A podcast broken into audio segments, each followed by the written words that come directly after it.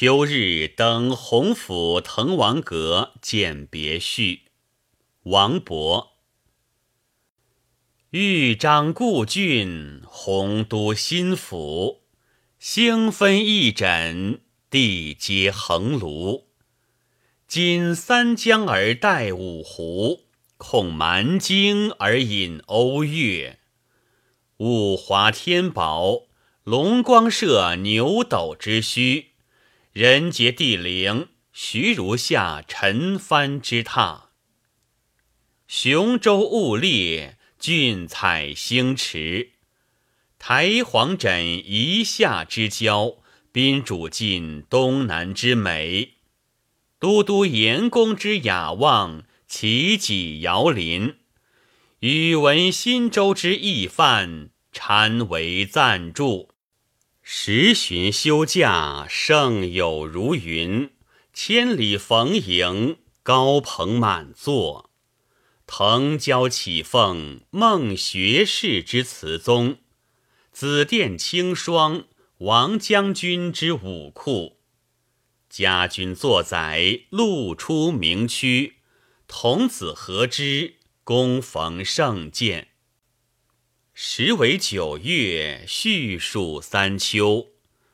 潦水尽而寒潭清，烟光凝而暮山紫。掩参飞于上路，访风景于崇阿。临帝子之长洲，得天人之旧馆。层台耸翠，上出重霄。飞阁祥丹，下临无地；鹤汀凫渚，穷岛屿之萦回；桂殿兰宫，及冈峦之体势。披绣闼，俯雕甍，山原旷其盈视，川泽纡其骇瞩。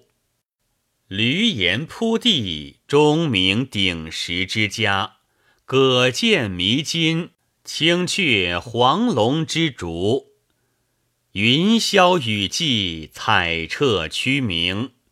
落霞与孤鹜齐飞，秋水共长天一色。渔舟唱晚，响穷彭蠡之滨；雁阵惊寒，声断衡阳之浦。瑶金抚唱，逸兴传飞；爽籁发而清风生，仙歌凝而白云遏。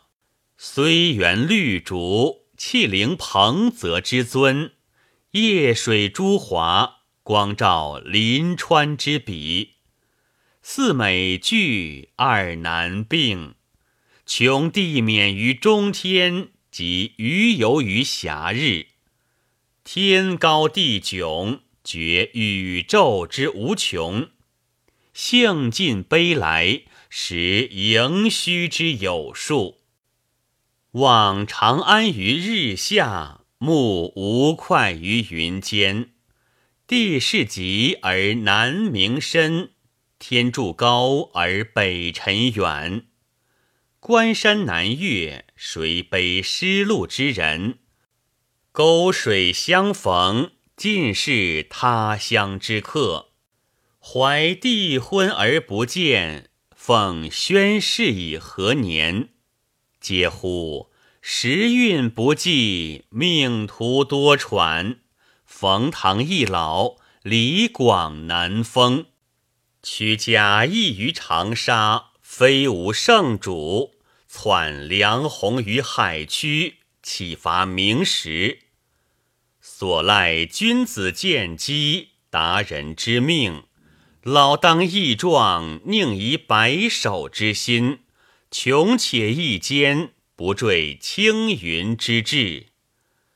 濯贪泉而觉爽，处涸辙以犹欢。北海虽赊，扶摇可接；东隅已逝，桑榆非晚。孟尝高洁，空余报国之情；阮籍猖狂，岂效穷途之哭？伯三尺微命，一介书生，无路请缨，等中军之弱冠，有怀投笔，慕宗悫之长风，舍簪笏于百龄，奉晨昏于万里。非谢家之宝树，皆孟氏之芳邻。他日趋庭，叨陪礼对；今晨捧袂，喜托龙门。阳意不逢，抚凌云而自惜。终期既遇，走流水以何惭？呜呼！圣地不长，圣言难在。兰亭已矣，自则丘墟。临别赠言，幸承恩于伟饯。登高作赋，是所望于群公。敢结笔成，公书短引。一言均赋，四韵俱成。晴洒潘江，各倾陆海云耳。滕王阁为唐永徽四年，高祖子滕王李元婴为洪州都督时所建，以封号为名，故址在今江西南昌市赣江滨。上元二年九月，王勃往南海省亲，途中路经洪州，逢都督严公。在滕王阁大宴宾客，遂在宴会上挥毫写成此《秋日登洪府滕王阁饯别序》，简称《滕王阁序》。这篇临别赠言虽为即兴之作，但堪称古代骈文中的精品。在严格的骈体形式束缚下。作者充分发挥骈文特有的表现手段，融对偶、声韵、试点、词藻于一炉，又蕴散文之气于骈偶之中，严整中成行云流水之势。全文层层扣题，文思缜密，韵思谋篇，无不统于题目之下。第一段，立叙洪州地势之雄伟，物产之珍异，人才之杰出，宾主之尊贵，口题中“洪府”二字。第二段，由曲明楼登高阁，写到尽览楼阁之壮丽，远眺山川之胜景。展示出一幅流光溢彩的滕王阁秋景图，口题中“秋日登滕王阁”六字。第三段正面写滕王阁宴会，由参与宴会的异性引出人生愈合的感慨，口题中“见”字。第四段自叙遭际，说明有幸恭逢盛会，自当应命作序。口题中别字，复出见字。统观全文，由地及人，由人及景，由景及情，步步递进，紧扣题意。文因见别而作。但对于宴会之盛，仅略叙数笔带过，而倾全力写登阁所见之景，因景而生之情，这就脱去了一般饯别文章颂扬应酬的窠臼，辟出了自家西境。作者善用灵活多变的笔法，描写山容水态。表现楼台壮观，从而把读者带入身临其境的审美境地。其一，色彩变化之美。老水尽而寒潭清，烟光凝而暮山紫。这两句不囿于静止的画面色彩，而着力表现水光山色的色彩变换。寒潭之水因积水退尽而一片清明。傍晚的山峦因暮霭笼罩而成紫色。上句设色淡雅，下句设色浓重。在色彩的浓淡对比中，突出秋日景物的特征，被前人誉为写尽九月之景。其二，远近错落之美，作者笔下诸般景物纷至沓来，依次展现，既各尽其美，又有层次的远近变化。鹤听府主四句写滕王阁周围景物是近景，山原旷其营室二句写山峦平原的广阔和川流湖泽的迂回是中景。云霄雨霁以下，则是水天浩渺的远景，笔墨由近及远的铺展开去。把远近景物编织在一起，组成一幅富有层次感和纵深感的全景图。其三，上下浑成之美，层台耸翠，上出重霄，飞阁翔丹，下临无地。这四句由两组镜头剪辑而成。上有层台碧瓦攒似云霄，下有飞架的阁道丹彩玉流，借视角的俯仰变化，使上下相映成趣，突出了危楼高耸的壮观。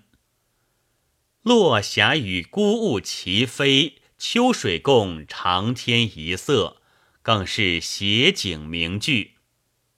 青山碧水。水天相接，上下浑然一色；彩霞自上而下，孤鹜自下而上，相映增辉，构成一幅色彩明丽而又上下浑成的绝妙好图。